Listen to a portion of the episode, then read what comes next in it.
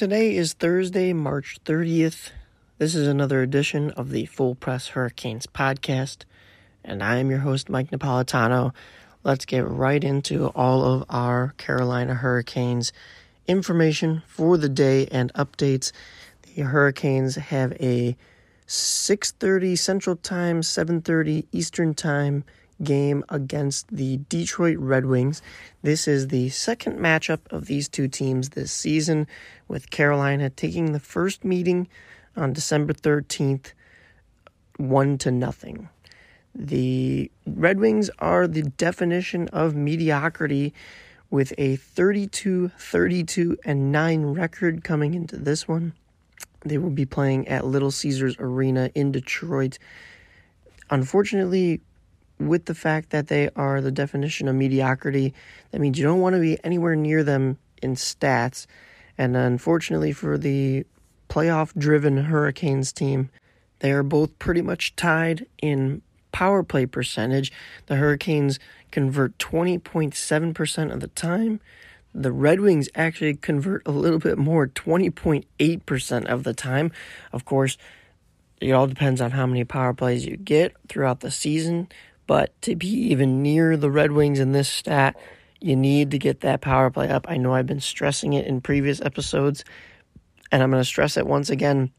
The power play needs to be better for this playoff team here in Carolina. Detroit, a while back, decided they were not going to make the playoffs and were sellers at the trade deadline, selling away Tyler Bertuzzi and Philip Hronek were the big names that departed from town. So they're a little bit scarce as far as talent, but they still have a lot of their core intact. They're in a bit of a rebuild, retool season, and Steve Yzerman has a plan for this Red Wings team. So, despite there being current stars and s- skill on the team, there are a lot of up and coming guys. And of course, there is still their captain and superstar, Dylan Larkin. He's a player to watch. He has four assists and six points in his last five games. So you're going to want to have to shut him down. David Perron has also been hot for the Red Wings lately. Three goals in his last five games. He ties Sebastian Aho, three goals in his last five games, especially trying to pick up the offense with the absence of Max Pacioretty and also Andrei Svechnikov for the whole rest of the season. He also leads in points for the Hurricanes in the last five meetings, four points for Sebastian Aho. As far as goaltenders go, you can kind of expect Frederik Andersen to get back in net tonight. He's 19 8 and 1 with a 2.45 goals against average and a .904 save percentage. We do have some news on the goalie horizon. Goaltender Antti Raanta, it sounds like he is back from injury and skating with the team and is probably ready to go, which is a lot of the reason why Wednesday morning Peter Kochetkov was reassigned to the Chicago Wolves of the AHL. So you probably won't see Raanta in this game just yet. He's at least ready to back up, but you know the the fact that they're moving goalies around means that we could see the return of Antti Raanta very soon. Frederik Andersen will probably get the start tonight. As far as the Red Wings side of goaltending goes, there's a little bit more clear cut of an answer. It's Ville Husso. He's played the majority of their games. He's 25, 19, and 6 coming into this game, 3.01 goals against average, 0.899 save percentage with three shutouts. Their backup, Magnus Hellberg, he hasn't seen as much time in the net, but he is 5 7 and 1 with a 2.97 goals against average and a .898 save percentage. So a more clear cut winner for the Red Wings in this one. And these team, two teams will be meeting for the second time this year, as I mentioned.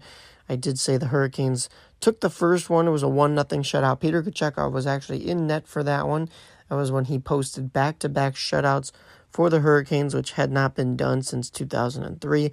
The final meeting between these two teams after tonight will come on April 11th when the Red Wings season will be all but over and the Hurricanes will be looking towards playoffs.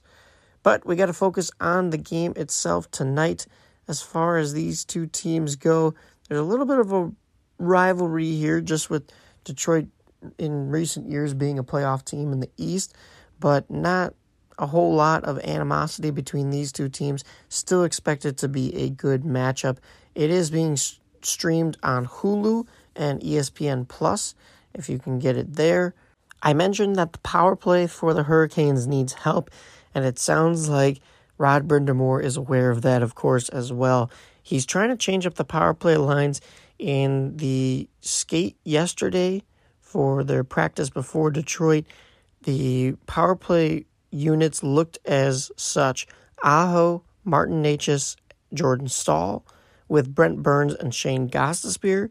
The second power play unit, Jesperi Kotkaniemi, Seth Jarvis, Jesse Puljujarvi, Teravainen, and Brady Skjei. So a little bit of change. The first power play unit coming with two defensemen on it. Some teams elect to go with four forwards, but Shane Gostisbehere and Brent Burns have both been very effective defensively and both very offensive, uh, factoring into a lot of the stat sheets. The second power play unit does the traditional four skaters and a defenseman, four forwards and a defenseman, with Brady Skjei being the only defenseman on that line over there. So hopefully something gets going against this struggling Red Wings team. The Hurricanes, of course, are going to have to look to strike first. They are 36 5 and 4 when scoring the first goal of the game. The only team that has more wins when scoring first than them are the Boston Bruins. And another wild stat it is coming from the western side of the NHL, but the Calgary Flames do not have a third period comeback this year. When they've been down in the third period, they have not come back in any game. Definitely not the case for this Hurricanes team, but also not the case for this Red Wings team. So you always have to keep your eye out for Stevie Y and his Red Wings because they can surprise you. So the Carolina Hurricanes not only are going to have to strike first, but they're going to still have to be dominant. You can't take any naps against this Detroit team. You need two points to stay in this playoff race to keep your top spot in the Metropolitan. There is a little bit more injury news, unfortunately. Stefan Noesen left Tuesday's matchup against Tampa Bay uh, in the second period with a lower body injury. Still not sure what that is. He did practice on Wednesday, but he did not take part in the usual power play units. That could just be Rod Brind'Amour switching up the power play lines, but uh, more likely that he is going to be taking it easy or possibly even scratched for tonight because of the injury status that he may have. So we'll have to see when the puck drops if he factors into the lineup. With the Hurricanes still holding a one game advantage, uh, one one fewer game played over the red hot New Jersey Devils that are right on their tails in the Metropolitan. It would be a really good time to get two points against a non playoff team in Detroit, while New Jersey, meanwhile, plays the New York Rangers. Both of those teams are going to have to duke it out to see who takes the third spot in this Metropolitan. So a win here is either going to get New York to 100 points or New Jersey to 102, and Carolina is currently sitting at 103. So if you could get to 105, you're going to pull away from both of these teams as they go head to head tonight. Of course, the Rangers 44 20 and 10, the New Jersey Devils 46 20, and 8. So one of them is going to have to come away with two points tonight. But hopefully it doesn't go into overtime and both teams get points and catch up on some ground. And more importantly, the Hurricanes are going to have to win this easier matchup against the Detroit Red Wings.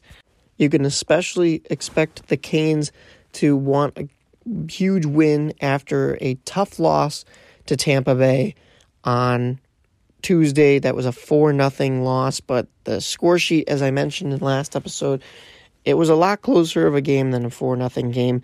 The Hurricanes really fought their way in it, but Vasilevskiy shut the door on them.